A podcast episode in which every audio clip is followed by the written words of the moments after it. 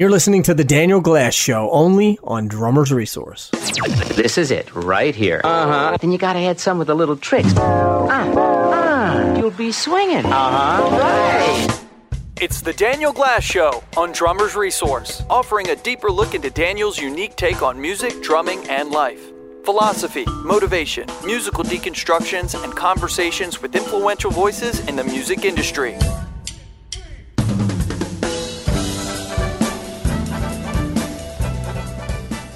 Hey, everybody, it is Daniel. I want to welcome you back to another episode of The Daniel Glass Show, only here on Drummer's Resource. And I'm actually doing today's podcast from a remote location. Um, I'm up in Provincetown, Mass, at the tip of Cape Cod. Um, and I'm working with a wonderful singer who's also a Tony Award winning Broadway star and uh, and a famous actress, actually, if you're of a certain age. Uh, it's Linda Lavin, and Linda, probably what she's best known for is um, the TV show Alice, which was, I think, on. Um, from like 76, 77 to 85 was a major. I think was on CBS, and uh, it was about uh, uh, you know was based on the movie Alice Doesn't Live Here Anymore. It's about a single mom who works as a waitress in a diner, and um, it was a super popular show when I was when I was young. Um, the famous line "Kiss my grits" comes from that, which is not uttered by Linda's character, who was Alice, but uh, the other waitress Flo, who worked at the diner with her. Um, anyway, it was a popular show, and I've known Linda for a while. Her husband Steve actually is a is a drummer, and um, and I just started doing this this gig. They, they come to my Monday gig cast party, so I've gotten to know them over the years. And uh, I just recently got the call, and it's been really fun working with Linda. She's a wonderful singer, uh, wonderful person, and um, and it's absolutely fantastic. So I'm up here in Provincetown for a few days, and I finally had time to do a podcast. I haven't put one out for a few weeks, so sorry. It's it's it's crazy. I'm also in the process of moving right now, so the day I get back from this trip, uh, the day after, I should say, we're gonna we're gonna move. We're not moving far, but you know how it is when you move, even from one building to another. You got to break everything down put it all back together again. So all that's kind of exciting because for those who are who know me, uh, who've studied with me on Skype, um, you know, I'm always in my very humble New York digs. Uh, basically, I, I, teach out of the living room of my apartment, um, and uh, I'm going to actually have my own space, my own bedroom, so I can set it up as an office slash man cave, et cetera, et cetera. But anyway, all of that aside, I'm happy to be with you today. And today we're going to be talking about charts. Charts. Charts. Um, it's a very big, broad subject, but interestingly, I have been um, working with a lot of my students on this topic lately. And um, what generally happens is we, we work a lot on technique. As probably most of you know, I am a technique fiend.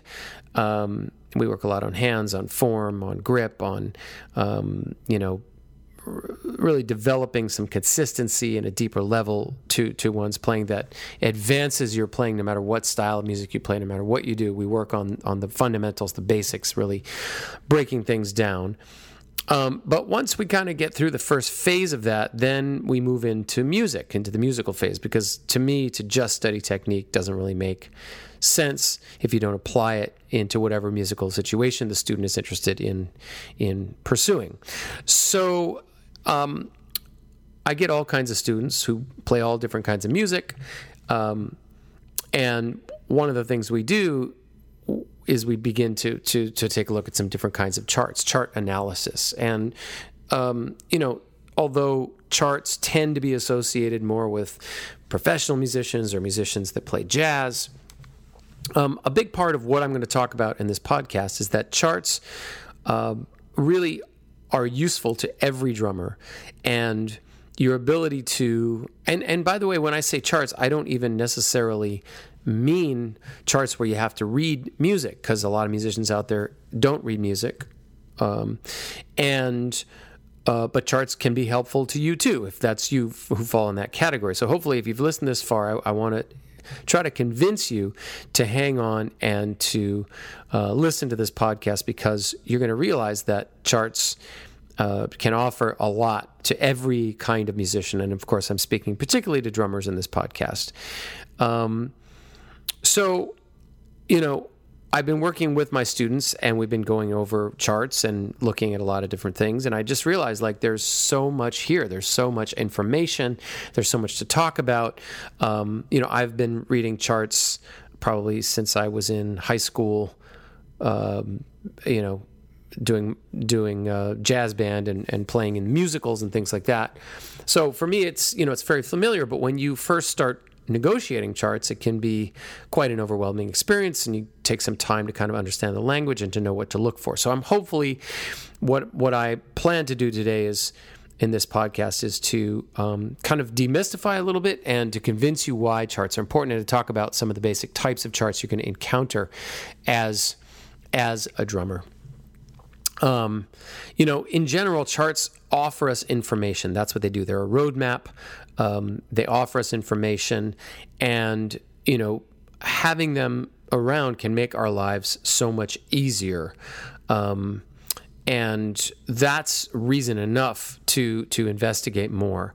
You can make your life easier as a musician, and and what I'm going to actually talk about some of the objections that people have to learning to read music or learning to to involve themselves with charts. I'm going to try to answer some of those, and then I'm going to give you, before we get into the types of charts, I'm going to give you some, you know, sort of hardcore uh, reasons why, you know.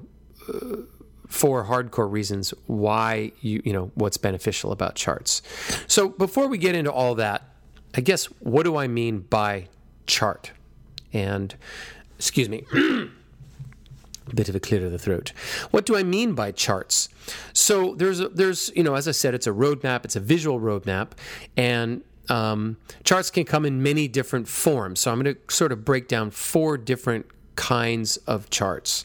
Well, before I get to that, let me let me talk a little bit about reading music um, because um, it's you know there's a lot of uh, a lot of musicians don't believe they need to read music or don't want to learn music. Um, and I do really feel that, you know, reading music can, can mean different things to different people. But like I said, the ability to just have some awareness of written music, um, for no other reason than because you can use this roadmap to help you um, even if you if you can't read notes you can't read chords you don't know those kind of things um, it, it, really will, it, it can really change your life. It can really change your life. So, um, we'll talk about types of charts in a second.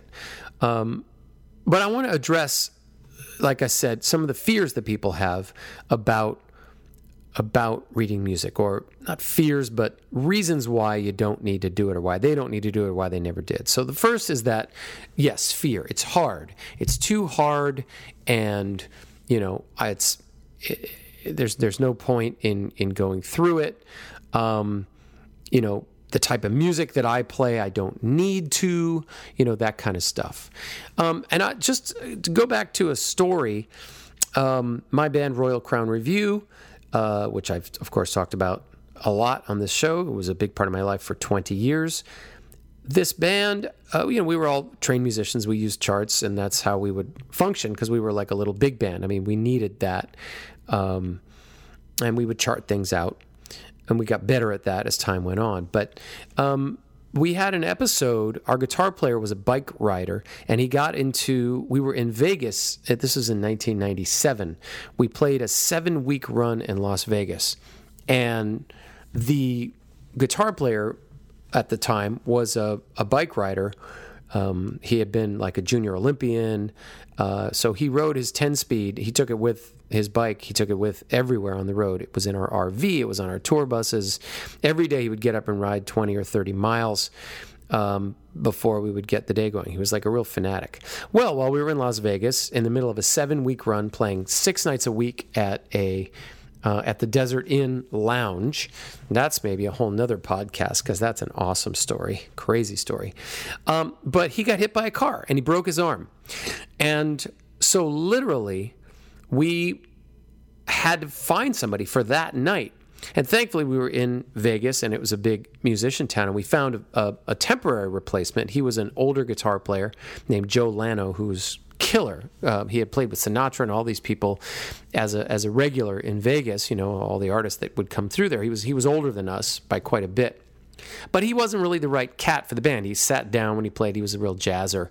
And, you know, our band was very energetic and we were up and jumping around. So we needed to get somebody in from LA, where we were from. And we, we hired a guy who we knew was a great friend of the band, but we didn't realize that he couldn't read music. And so he had to learn you know we played like three sets a night of, of music and he couldn't read any of the charts and so he had to woodshed his brains out to try to get this stuff together. Um, and it just really brought home to me like how much more difficult it is to to learn music you know to to to prepare for a gig for example if you're if you can't read or write and so you know as far as the fear it's sort of like one of those things where it's like a monster you know the hairy monster in the closet like at first you know it's like the longer you ignore it the the faster it grows and the bigger and scarier it becomes and so for someone like him where he had just sort of given up any thought of actually learning to read you know he had these incredible uh, he had to overcome memorizing 30 songs or something like that in, in such a f- short period of time in order to get it together for, for our gig. So, to those people who are either f- afraid or uh, feel like, you know, what's the point or it's not worth it, I would say, you know, music is a language. And if, if we're able to read and write the language that we speak, uh, our native language, whatever that is, English or German or Russian or whatever, um, you could do exactly the same thing with music. And I would also say that you don't need to know that much, especially for drummers, because um, we don't have to worry about the notes on the staff. We only have to worry about what instrument uh, they represent. That, you know, it's just a language. And if we can read and write our own language, we could certainly do that with music. And really, it's almost like with drumming, the alphabet only has like 10 letters or something, you know? So, some other uh, things that I've heard over the years where people, um, you know, come up with, with reasons why. Um, you know, they say, well, I don't want to have my head stuck in the music. I want to be spontaneous. Um, but charts aren't just for the bandstand, and I agree. Sometimes it's not an appropriate musical situation to have your head in a music stand and be reading. You know, you want to be performing. Uh, but but charts are not just um, for to, when we're on stage, they also can be helpful in rehearsals. They can be helpful for practice. They can be helpful for preparation. Um, another thing I hear a lot of time is, well, there's a lot of great musicians who didn't know how to read, like Buddy Rich or Jimi Hendrix. You know, Buddy, of course, being the most famous example. He was, you know, the greatest technician, and yet he didn't read. Um, but if you if you were to, you know, uh, anatomically put Buddy Rich's ears, you know, how he could hear music, they would be like, you know, giant elephant ears. Uh, I mean, the guy had incredible, incredible memorization skills, and that's what you're depending on if you can't read. Um, Buddy had like a photographic, you know, photographic ears or something. He could hear a song. He would have a rehearsal drummer who would play the song through once or twice, and he would have it memorized. And once he memorized it, it would be, you know, locked in. And I think when we rely on memory, it's dangerous. Uh, for most of us, our memory may be good. We may sit there at home and have it all down. Then you get on stage and everything changes. There's a lot of other things, a lot of other factors. So, you know, for me, writing down notes uh, or having a chart, uh, I don't have to worry is my memory going to fail?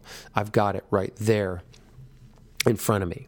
Um, but um, you know, so I mean, those are some of the some of the uh, reasons, excuses that people give. I can memorize a lot faster than I can read, and maybe maybe that that is the case. But I certainly think that um, a lot of times people are making up excuses because they don't they're either they don't want to learn how to read or they're afraid or they think it's going to take too much time. It really doesn't take that much time if you do it the right way.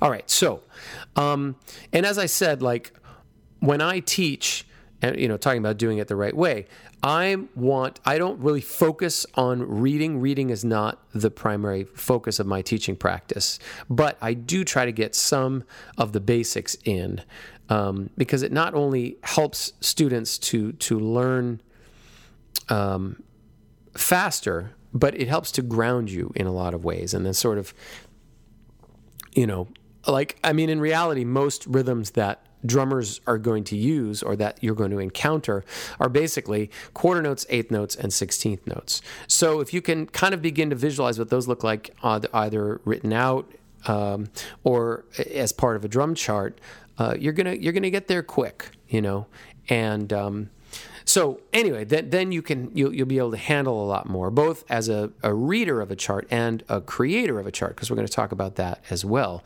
creating your own charts. So so what what are the benefits of, of chart of, of charts? And I've talked about some of the benefits that um, you know, or you know, reasons to learn them. But I'm going to give you four concrete sort of benefits as to you know why we should learn how to negotiate or navigate a chart, however much reading ability we have. Number one, the charts provide a visual way for you to understand music. In other words, you can see the music in your mind's eye. And I think this is, for me, this is always how I explain it to my students and why it's so important because we may know lots of different rhythms, but when we see those rhythms written out on a page, and we can then begin to understand them in a different way. We can understand them in a visual way as opposed to an oral way or an auditory way. Uh, and that helps us to access them in another way. It helps to lock it in to to what we're doing. So by looking at something, you know, oh, that's that thing. Um, and that's you know that I think deepens our experience of understanding music. Um, and I've you know I've already talked about that they're a great guide uh, in terms of helping us remember and not have to not having to depend on our memory because memory can let us down. Especially you know say you you work with a with a band and then a year goes by and you don't work with them for the year or you take some time off or you did a gig you know you have a once a yearly gig or something. Um, you know rather than rehearsing and rehearsing and rehearsing you can simply check your notes and go right back in and you know maybe you have to practice something to get the physical uh, your physical abilities up up to snuff, but um, it's not like you have to re-memorize it, and that just is is just so important. Uh, number three, our ability to read really helps us to understand rhythm in general. Uh, and what do I mean by that? You know, um, there's a saying if you can sing it, you can play it. And I you know, this is one of my favorite sayings. It's a saying I talk to my students about. I force my students to articulate uh, not only the rhythms that they are playing, you know, um, sing them, say them out loud, sing them, say them, but also often I have them sing the parts where they're not playing, meaning that I'll have them sing the beats where, say, they're lifting to prepare to come down to strike a surface. Um, for example, if they're if they're playing quarter notes on the uh, on the hi hat, I have them say the word "and" every time they come up, and that's actually a really tricky thing because our brain is used to speaking or you know matching up the point of action with the word, with the verbalization, the articulation of, of the action. Uh, if we have to verbalize the space in between the action, that's actually quite challenging. You'd be amazed when you try to sing the space, as it were, the beats when you're not playing. Uh, but by doing so, if you can sing it, you can play it. And that's the point of this, is that by by putting it out there into the world, by v- verbally speaking it, articulating it, saying that beat, um, then I I am committing to it and I truly understand it. Um, it's it's it's uh, you know it's the same thing with writing with writing it down. If if something is written down, then it is you have to play what is written. I think a lot of times in our mind, you know, we think we're doing what we're supposed to be doing. But if there's nothing to check us, if there's nothing written, or if we don't have to verbally speak uh, the, rhythm, you know, sing it, so to speak, then it's going to be harder for us to do it. We're relying on our mind. And again, relying on our mind sometimes doesn't help us to be clear about what it is that we're doing. And I hope that point makes sense. Um, you know, rhythm is very, very logical and very mathematical. So when you write it down, uh, in a way, it helps clarify what it is that you're going to play. So, another reason to kind of um, adapt this visual approach into into your drumming to think visually in your mind uh, about you know what it is that you're making happen musically um, the last point that I want to make about what's beneficial about charts, and I just, I, I, in preparation for this, I watched some videos where people talk about learning to read music and, and whatnot. And this guy, and I, and I realized, you know, there was, it was a, a British guy uh, who has a bunch of online videos, and I don't remember his name right now, but he, he said uh, he was a bass player, and he said uh, it changed music can you know the ability to read can change your life, and I agree one hundred percent. Uh, you know because I can read music, um, I can walk into a situation, to a rehearsal or into a gig with absolutely I don't have to know the people. I never have to have played with them before. I don't have to know the repertoire at all and uh, I just read what's there and make music out of it. And although, you know, it people might say, well, you know, that's that's really hard to do.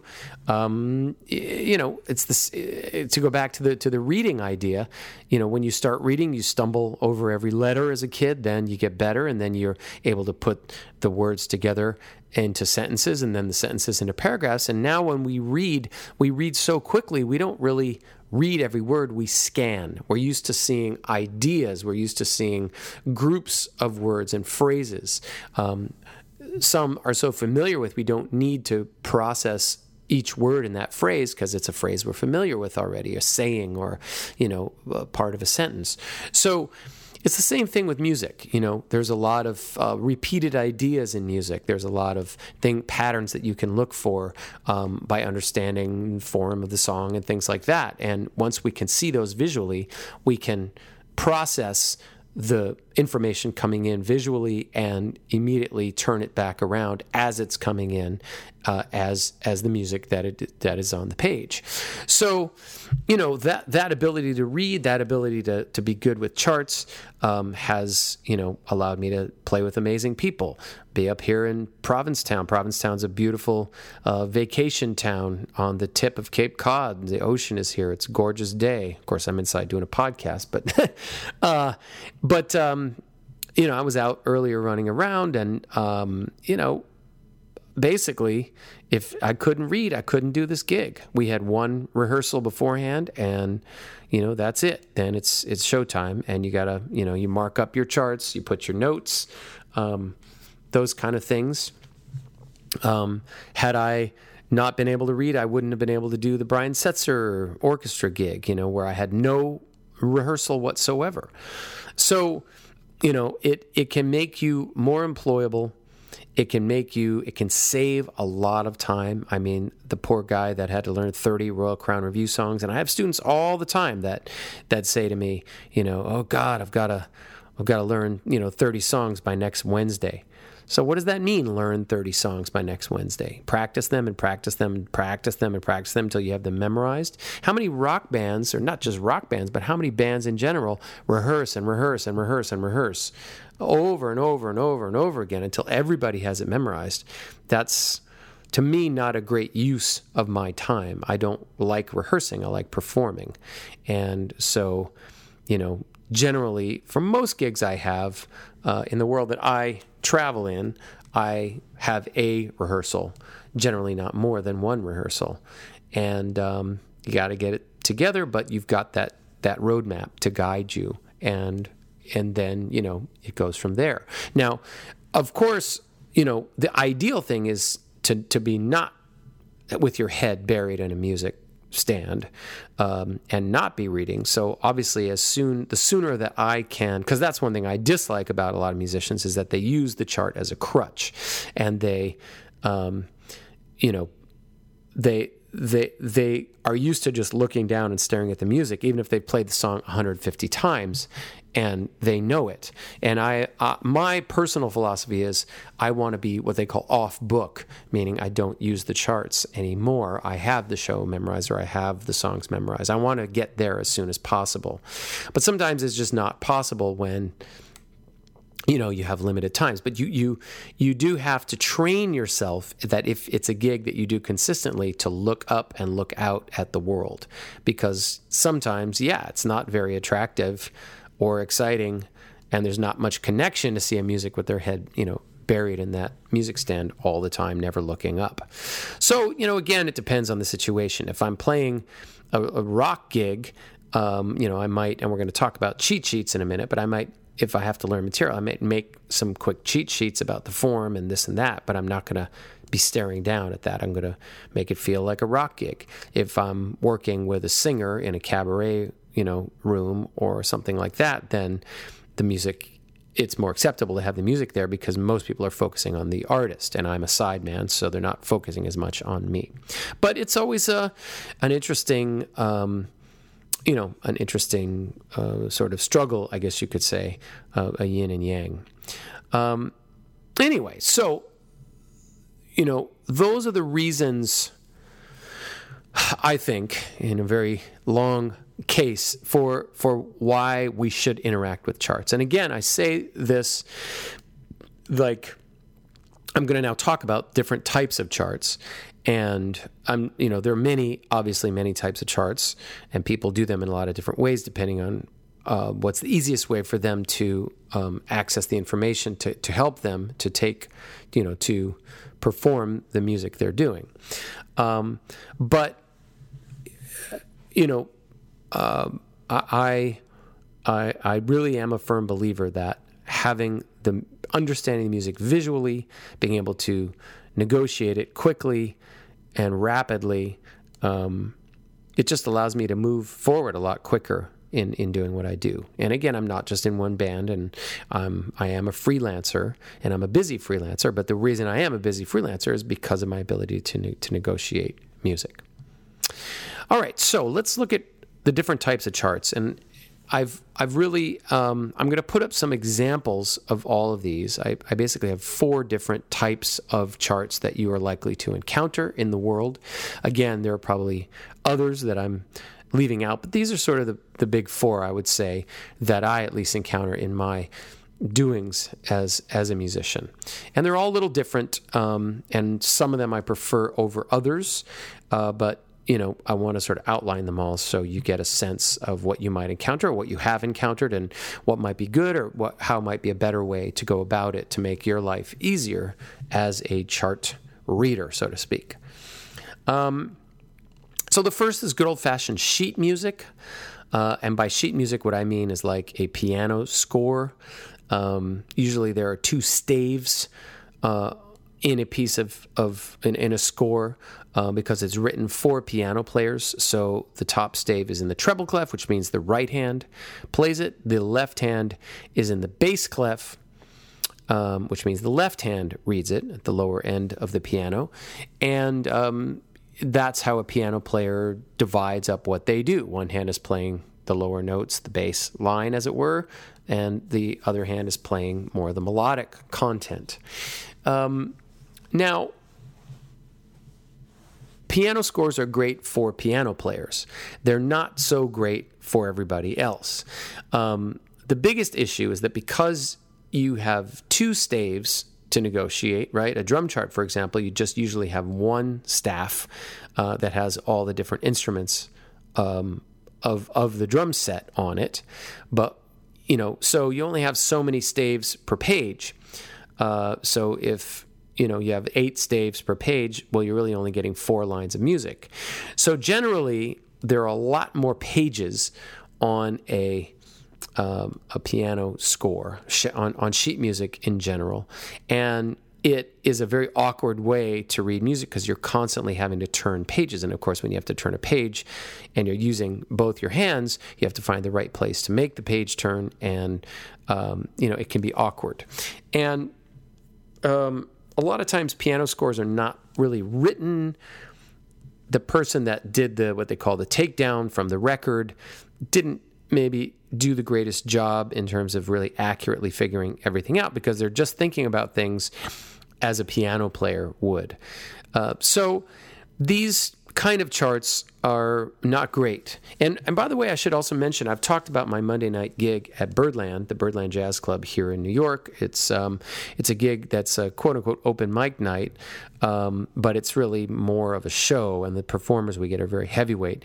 Um, but they the performers will bring in charts and we never know what the charts are and we just have to read them down. A lot of times i don't get a chart but but i, I get all sort of all four uh, of the types of charts that i'm talking about in this podcast. So when i get sheet music what's really irritating is you know it's generally for a song that maybe has a fairly short form even though the form itself is short everything is written out. And so someone will hand me like 14 pages. And then they won't tape the pages together to at least make it so that I can, you know, set them up in an accordion style and just bend the top corner and then flip the pages as I go. Um, a lot of singers, especially, are not aware uh, that musicians have to turn pages uh, if they're going to get through the chart, and they have to do it in real time and so they don't think about things like taping the charts, which is very frustrating and annoying. Um, what I what I usually follow if I have a score is I follow the bass line because uh, that will tell me what feel the song is in. Um, is it you know are there breaks in the song? So for example, if the you know the bass the bass part might have um, and again I, I don't really I read notes, but I'm painfully slow at it. But what I look for when I'm looking at these charts are rhythms. And the rhythms in the chart can tell me a lot about what I have to do. So the bass line is going to tell me if, like, say the bass is going boom, boom, boom, boom, like beats one and three. Okay, then I'll play a certain in a certain way, certain kind of, you know, for a quote unquote two feel, which means the bass only plays on beats one and three.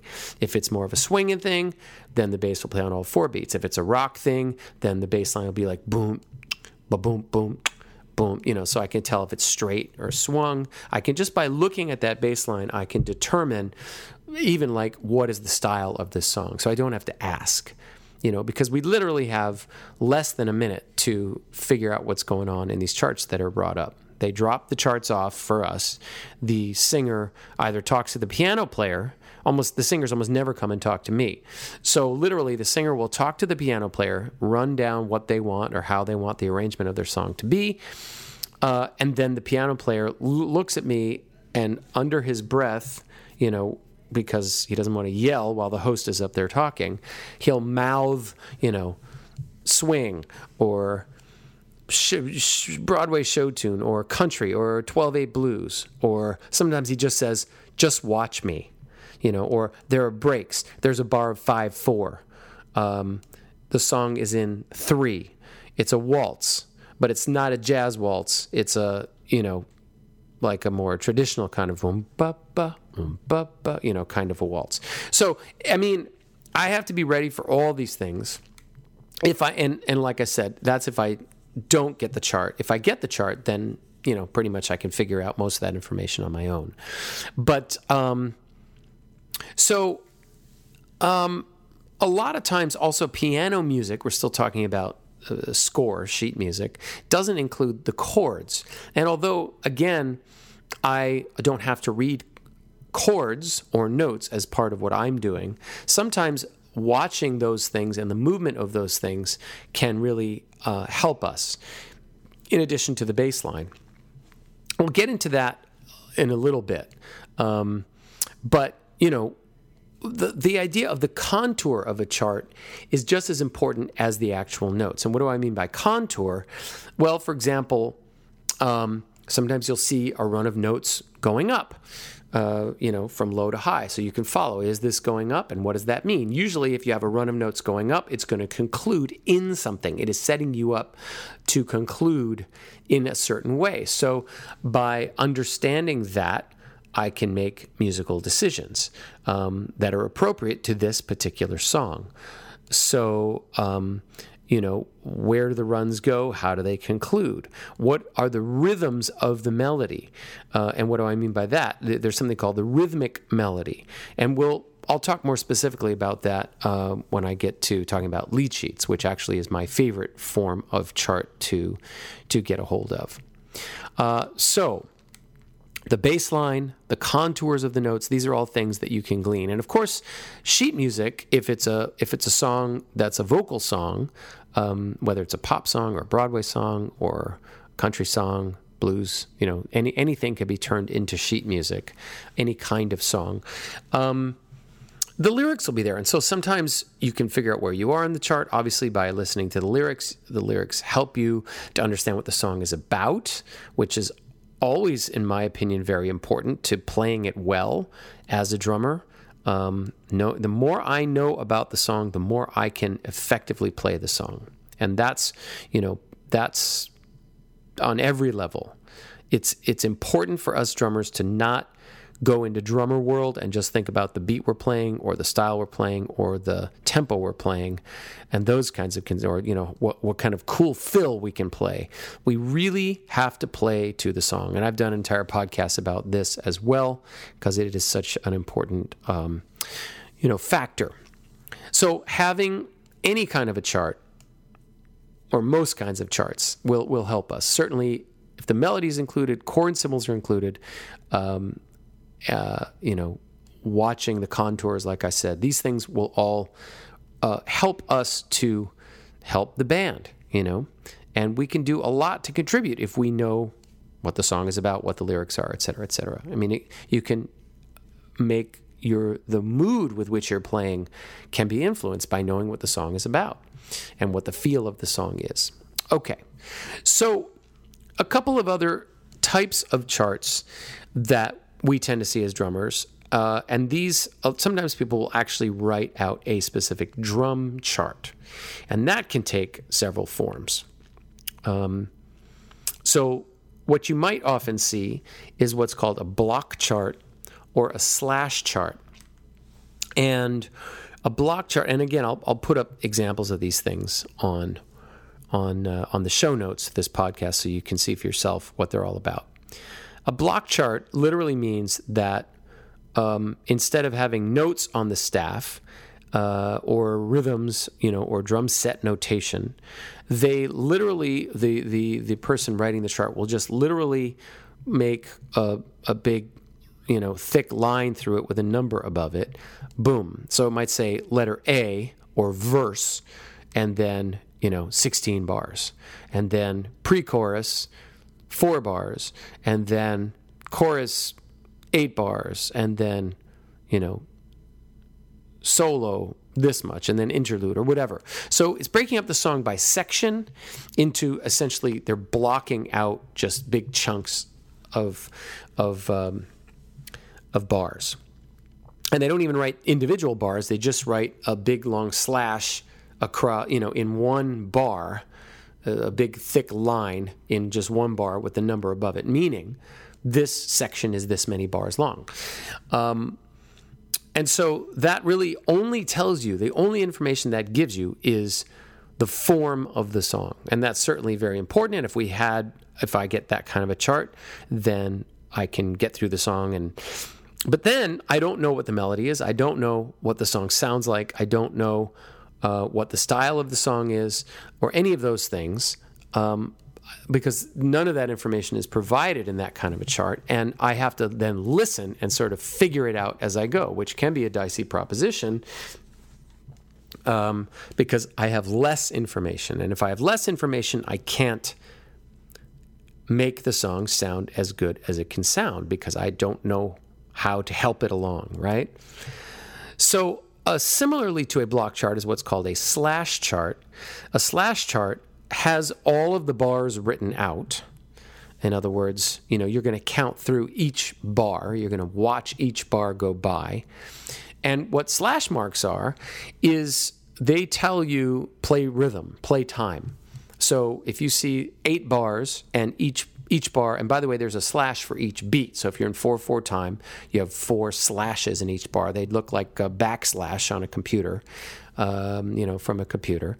Uh, and you just count away. So if there's eight bars, um, you know they're they're um, they, they have uh, um, sla- you know eight bars of slashes.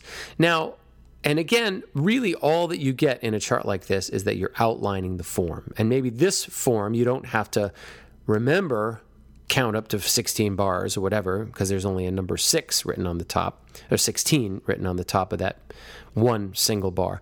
But instead you have to like watch as 16 bars go by. But again you're not given any information about the um, about the you know this the the song you you don't know you're just counting bars and i dislike this almost even more than a block chart because all your attention is taken up to like watching bars go by instead of paying attention to what the music is. It reduces the drummer to simply someone who's just marking time. It discourages you or me or any drummer from learning about the song learning more about the song. It discourages us. It, it, encourages all the worst habits of, of drummers that I that I complain about all the time, which is that we don't learn anything about the music. We don't learn the melody. We don't learn the lyrics. We don't learn what the song is about, nor do we care. Our only goal is to like, you know, think about what groove we're playing and what fill we're playing. And that really does a great disservice, in my opinion, to music. And in particular, of course, jazz music, because, you know, jazz is, is about, um, is about the, uh, um, the melody and I've done you know podcasts about that as well about how the the idea of the melody in jazz is what you should be paying attention to. But the same really goes for for rock music and other styles. Um, but in rock, it's a little simpler because the whole song is broken up into these sections, and often the melodies are not as complex as they are in jazz. Um, it just depends, you know, what it is that you're doing, what style of music that you're doing. Um, so then, you know, you often will have drum charts that are not block charts or slash charts, and they're very well written, and often like big band charts, for example. Um, you know the the the drums are notated fairly well, and it gives you a sense of what to play and um, when to play your fills and what kind of fills they want. And they're, they're what are called section figures, uh, which are written above the staff that show you essentially what the, the key horn hits are, the key rhythmic hits in the piece that the other instruments are playing, so that you can set up these hits or deal with them appropriately. You also have what are called ensemble figures, which are written into the bar. And it's a little complicated to get into all that here. Um, but big band charts usually even though it's just a drum chart, it offers a lot of information uh, about what's happening in the big picture, and so I like I like that. Often, however, though, if I if I just get a slash chart, I'll actually go ask the piano player if I can get a copy of their music, or if it's a big band, I'll ask the lead trumpet player if I can get a copy of their music, and I'll read from their music as opposed to the slash chart because um, slash charts like I said, don't offer me any information. And even though a trumpet chart is going to look different than a drum chart, it's got uh, all of that. You know, the the reason I say the lead trumpet part is because they are the ones who tend to have the most melodic hits. Um, the the hit the, the the hits that um, or the melodies that the audience is going to hear and identify, like, oh, that's the melody of the song you know the, the, the lead trumpet is the one that sort of gets the melody or gets the, the, the most important hit. So if i have that person's part then i can make something of that. I can i can help the band. I can set things up. I can see how the sections are going to unfold. Um, and that's that's very important. So anyway those are specific drum charts. Now i'm going to move to um, talking about my favorite kind of chart to get, which is what's called a lead sheet, and it's what I prefer. And in in the world of jazz, lead sheets are very popular. If you've heard of the the Real Book, quote unquote, that's the title, the Real Book, which is a it's a book of uh, mostly jazz type standards, although now they have real books, or they call them fake books sometimes. Um, for all different kinds of styles and for fusion and for modern jazz and um, and and um, but the idea behind a lead sheet is that it it condenses the form of the song into a one or two page chart, meaning um, it'll have repeat sections or it'll have DSs, uh, codas. Um, it the the attempt is to organize the chart into a a very um, stripped down version where basically you get the melody of the song and the chords and the form all on one or two pages. Um, and you could do an arrangement of a song and make a lead sheet of it. Um, and so, in my world that I operate in, this is normally the type of chart that I receive. Uh, sometimes there are page turns involved, and page turns are always tricky. Um, but they they write the charts with the idea to minimize page turns, um, so that the whole thing is right there. Um, and I want to, again, I want to take a specific song now and talk about it. And what I've done is I've uploaded uh, this lead sheet from the show notes. So you can go and you can actually download the lead sheet as I'm discussing it. And we can, together, we can we can uh, make sense of it. So the song that I've chosen to put the lead sheet up is called "Straight No Chaser." It is a um, a great classic by uh, the jazz pianist Thelonious Monk, and um, it's a very straightforward chart. It's not a long song, so we can do our analysis fairly quickly.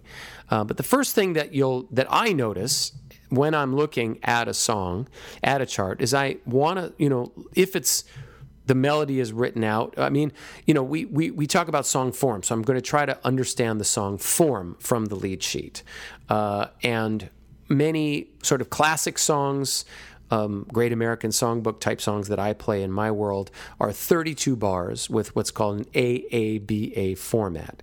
And that means that the A section it's it's it's four sections: an A, which is usually eight bars, another A, which is eight bars, a B section, which is like the bridge, uh, which is also eight bars, and then finally A section again.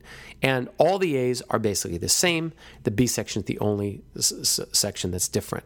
So a classic example of AABA format is the Flintstones. Da da, meet the Flintstones. That's the first A. Second A. Da da, found in bedrock. They're a page right out of history. That's the second A. Now the bridge. Let's ride with the family down the street. That's the B. When you're with the Flintstones, have a da da da. Right. So basically, and they tag the end. Time, that's that's a tag on the end. But essentially, you have two A's, a B, a bridge, and another A. Now, although you may not be familiar with what's called AABA, I guarantee you your ears are, and you've probably heard a million songs that are in the AABA format. Um, this particular song. So, in any case, I, I immediately try to figure out what is the form of the song, and I also try to figure out. Um, you know, once I have the form, um, there are other things to do. So, for example, if I look at a at a 32 bar chart, I say, okay, it's 32 bars. So, is it AABA? And I can use the chords, even if I don't, or I can use the melody notes to see if that A section is repeated. Right? Do, are these the same set of chords? Is this the same set of melody notes? You know, in the first eight bars, the second eight bars, and the last eight bars. Okay, it's AABA. So now I know what to do there.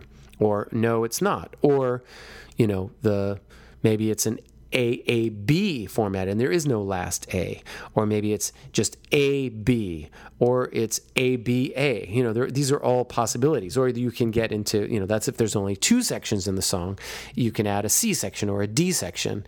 So, you know, this is equivalent. There's a lot of rock and roll songs, of course, that aren't AABA, but they're more the verse chorus.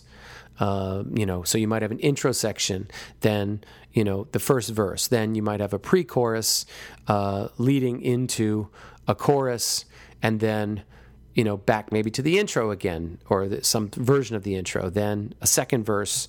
Um, second pre-chorus chorus. Then you might have a solo section. And all of these are sort of the forms of that we find in in more modern styles of, of rock and pop music, uh, say since the time of the Beatles, is when that way of, of writing pop music became, it sort of replaced the AABA or the blues type formats.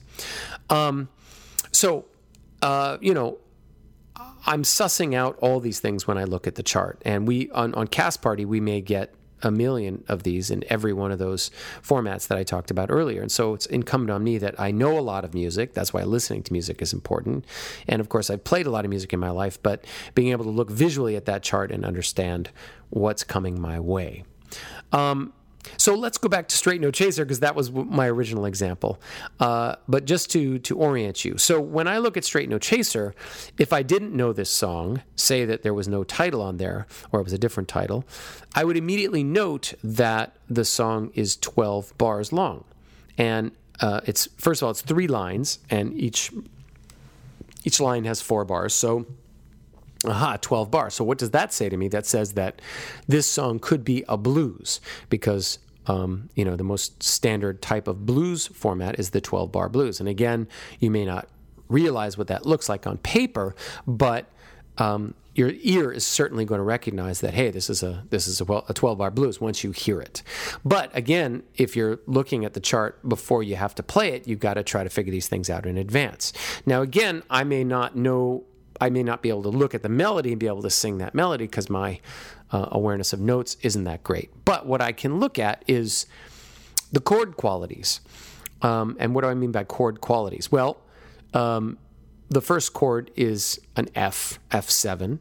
And if I look at the time, the key signature on the left, there's one flat. That tells me, yes, the song is in F. Now, even if you don't know that one flat means that the song is in F, um, you should be able to figure out that this is a blues from looking at the chord qualities. So F is the first chord. And um, if I look at the next chord, that's a B flat, which is the four chord. When we say quality, what we mean is, you know, F7 is a dominant chord, uh, B flat 7 is a dominant chord. Now, I don't, again, I don't need to know that. All I need to know is if I start, if I start my scale on F and I go F, G, A, B, okay, B is the fourth chord in an F scale, whatever the quality is, whether it's a, a, a, a B flat or a, you know, a, a seventh chord or a minor seventh chord or a diminished chord. I know that B flat is the is the the four chord in an F scale. And then the next chord, we go back to F for another two bars. So I, I went one, four, one, one. Those are the first four bars of this tune. That's looking a little like the blues, right? The blues in its most simple form is the first four bars are the one chord, the second four bars are the four chord, and uh, then you have the five chord uh, on bars 9 and 10, and usually 11, 12, you go back to the one chord. So I'm, you know, I'm already seeing that this is probably a blues tune. Um, we go to the second line, that's the fifth bar, and lo and behold, it does go to the four chord, and then it has a bit of a turnaround, so it gets a little more complicated. But then on the next chord, it has the G chord, G minor seven, but that is the five of, I'm sorry, that is um, the, it's a little complicated. It's not a totally straight blues. But the five chord, which is the C, is in there. Uh, it's on the last line. It's the second, the second, uh, second chord on the third line, bar 10. So, and then I'm back to the one chord. So I can see okay, one chord, four chord, back to the one, and then we go to the five chord and back to the one. So, okay, it's a blues. Um, some other things that I can tell from this song, if I can read rhythms and I can read charts fairly well, uh, Straight No Teacher Chaser's melody, it, it, has a very interesting rhythmic melody, and I did mention this earlier. So, the first line, and again, if you're looking at this, you can read along with me, assuming the notes are swung, so they're just going to have a shuffle, shuffly feel to them. But if we start the first line, one, two, a one, two, three, four, ba da ba do ba, ba da ba do ba do ba, ba do ba do ba, ba do ba do ba do ba do ba do, ba do ba do ba do ba. So, what's fun is there's a lot of rhythmic stuff happening here. Ba-doo, ba-doo, ba, ba-doo, ba-doo, ba-doo, ba, ba-doo, ba-doo, ba, ba-doo, ba-doo, ba-doo, ba-doo, ba-da, ba-doo, ba-doo, ba-doo, ba. So this idea of do, ba-doo, ba, it's a it's a rhythmic idea, one and two and. But Thelonious Monk, who wrote this song, he's kind of known for doing crazy things with rhythm, which is why his songs are a lot of fun to play because they're not they're not only sort of quirky from a harmonic standpoint from the harmony, like what he did to a typical blues to make it very unusual, but also he uses rhythms a lot in his music. And that's one of the things when I got into jazz, one of the first artists that I was sort of a gateway for me. Um, you know, from I, I, had been a rock listener and then I got into progressive rock. Uh, progressive rock was, you know, much more kind of orchestrated. You had these long songs with all these complex parts going on in them, but um, but it was still rock, still had a rock feel. So that was cool. But then I wanted more improvisation because I realized, like, wow, when musicians are just totally improvising, that's really cool. So that's sort of what brought me over to jazz. But I didn't know anything about jazz. I mean, or very little, just little spot things here and there. And Thelonious Monk was sort of the first artist that, when I listened to like a whole album of his, I went, "Wow, every one of these songs is so quirky and weird and unique." It didn't just sound generic to me like so much other jazz. You know, when you first get into jazz, it just like kind of all sounds the same. And so I, I really grabbed onto Monk, and and and these little cool little songs that he writes really jumped out to me.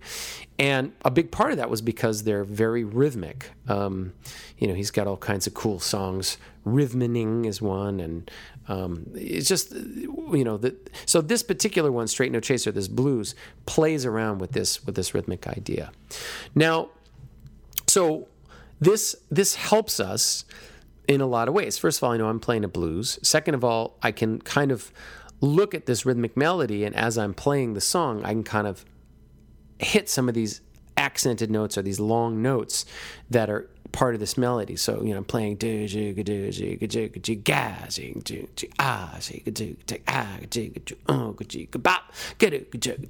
right?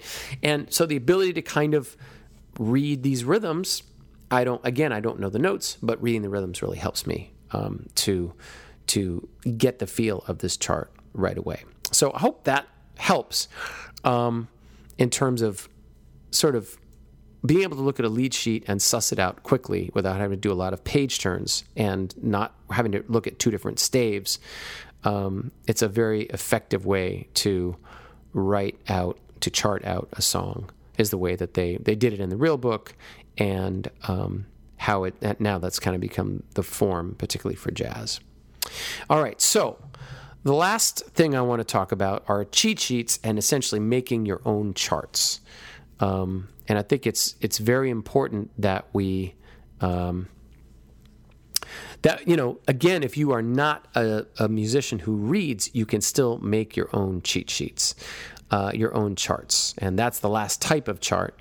And there really are no rules for these. It's whatever works. But writing it down um, is is very helpful. And again, this is sort of the cure to the poor guy that had to come out and learn those songs in in thirty you know uh, thirty songs in in three days, or my students, you know, or if you, for example, I had another student who worked with. Um, he worked with uh, a lot of singer songwriters who wrote their own originals. So now you're not even playing cover tunes of songs that you may know or that you've heard.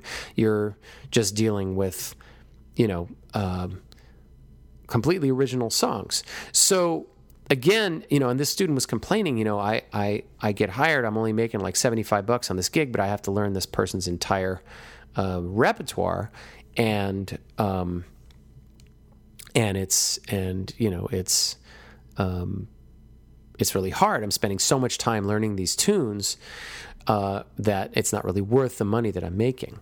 So you know, again, if you have the ability to at least chart them, then then you can um, do that. And I, I, I, when I, in talking about um, cheat sheets, I'm reminded of a gig that I did where I, I got hired to sub on a couple of different party bands that would play weddings and things like that. I only did the gig a few times, but it was actually quite complex because um, all of these songs, there were tracks that you had to play along with, which is very common these days.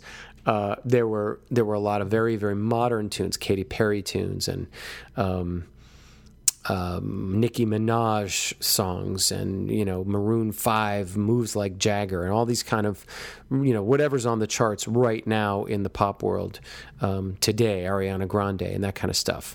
And I don't really know any of that music. I don't listen to that music. It's not my favorite, um, but I had to. I had to get these tunes down, and so what they did was they sent me. Um, they just sent me the tracks so all you hear at the beginning is like four clicks, and then you're into the song, and that's going to be the form of the song. Um, so I would, you know, and, and often the tracks, it's you're not hearing the full song. You're getting some some you know drum machine samples and some keyboard and then some background vocals, and so I had to listen to, but but generally the the the form of the tracks, you know, the the number of bars, etc., was similar to the form of um, of the actual song. So I went on YouTube and I, you know, A B'd that and then I started writing these little kind of cheat sheets. And I guess I could you could say that it's a combination of a lot of um, the songs or a lot of these different types of charts rolled into one. So, for example, if there was a, a figure at the beginning of the song, you know, ba da da ba da da boo, jump, and then you're into the song, you have to write out that little rhythmic figure. Then you maybe write out the groove. This is the main groove, and you write a block chart. So the main groove for you know 16 bars, uh, et cetera, et cetera. So I would write my own little block charts that would also have section figures if there was an important hit or two that I had to make sure that I that I nailed, um, and um, you know that way I really didn't practice the charts. I had, by the way, no rehearsal with this with these bands. There was no there was no rehearsing because I was a sub. So the band would rehearse, the regular members, but uh, I was a sub, so there was there was no rehearsal for me, and I had to walk in, and it was challenging because I had to I had to count off most of the tunes because I was hearing the click, and then I had to you know know the form and write down these little cheat sheets. So I'm going to try to dig up some of those cheat sheets that I put together or find some some cheat sheets. I mean, there's a couple great examples of um, uh, stories again. Um, Josh Freese, the famous musician in LA, you know, he was known to show up. Uh, famous, he's a famous um, session guy in LA, and he would show up with a yellow legal pad and a sharpie, and he would just chart out the songs either from the the uh, the demo. Maybe there'd be a demo, or the artist would just sit there and play it for him, or whatever. But that was his thing. You know, you hear of people doing the same thing on on the drums themselves, uh, writing down notes and stuff on the drum heads, so it's right there in front of them. You know, if it's one particular song or one particular thing. I remember Peter Erskine in one of his books talking about how he was flying from one gig and going to meet up with Boz Scaggs, uh, you know, the famous, was big in the 70s and 80s, kind of blues, blues style pop singer. Um, and Peter was writing out the charts on, on the airplane on the way out. And he gave some examples in the book of his cheat sheets, uh, what they looked like. So, but you know, the thing is, whatever works. I've had students that use lyrics as a cue because they don't know how to write the rhythms. Um, so they take the lyric sheet and you know sometimes at cast party that's all i get is a lyric sheet uh, and you got to make do with that but at least you got something um, so this student that i've been teaching in russia he was he was actually uh, i was just out in russia a few weeks ago and um, this this very wealthy Russian actually hired a very famous rock band to play at his birthday party, which was at a thousand capacity venue. Um, and he uh, he couldn't. I mean, I've I've been work. I worked with him for about six months to get him ready for this gig, and we worked on that band's songs. Uh, and a lot of different groove ideas and things. But the way he charted stuff out was he based it on the lyrics and he sort of wrote down in what he needed to uh, in and around the lyrics of the songs, which is a primitive way to do it, but you know it got him through the gig. And the idea was that he would hire these bands for his birthday party, it, but he would play the gig with the band, and he's actually did quite a good job. Um, I, you know, my wife and I went to the birthday party. That's part of the reason why we went out to Russia. I had a couple clinics and other things out there, but we went to this this insane birthday party event, and uh, and this guy um, played played great. He played great. I was very proud of him because he did a lot of a lot of hard work in that regard. Anyway, I think I'm going to leave it there because I've been yapping for quite a while. Uh, but go check out the show notes. I've got I'll have different uh, examples of these different kinds of charts, so you can take a look at them. And I would just say, you know, don't be afraid of charts. Uh, don't be afraid to explore that world because you're going to make your life so much better, so much easier, so much time saved, so much memory saved, and you know you'll probably end up working more if your ability to chart out, if you have an ability to, to chart out music. Um, it really, or, or to read charts. Um, it really is a, a game changer. And, uh, you know, if you want to make more money, get better gigs, work with more people, and spend less time in the rehearsal room and more time on stage, I can't recommend it enough. So, thanks again for checking in. Please uh, follow me on Instagram uh, I'm there uh, or on my Facebook page, Daniel Glass Drummer, Author, Educator. And uh, if you have any questions, comments, or anything else, or suggestions for other podcast episodes, please do not hesitate to contact me. You can always reach me through my website, danielglass.com. So thanks for listening to the Daniel Glass Show right here on Drummers Resource. I will see you next time around.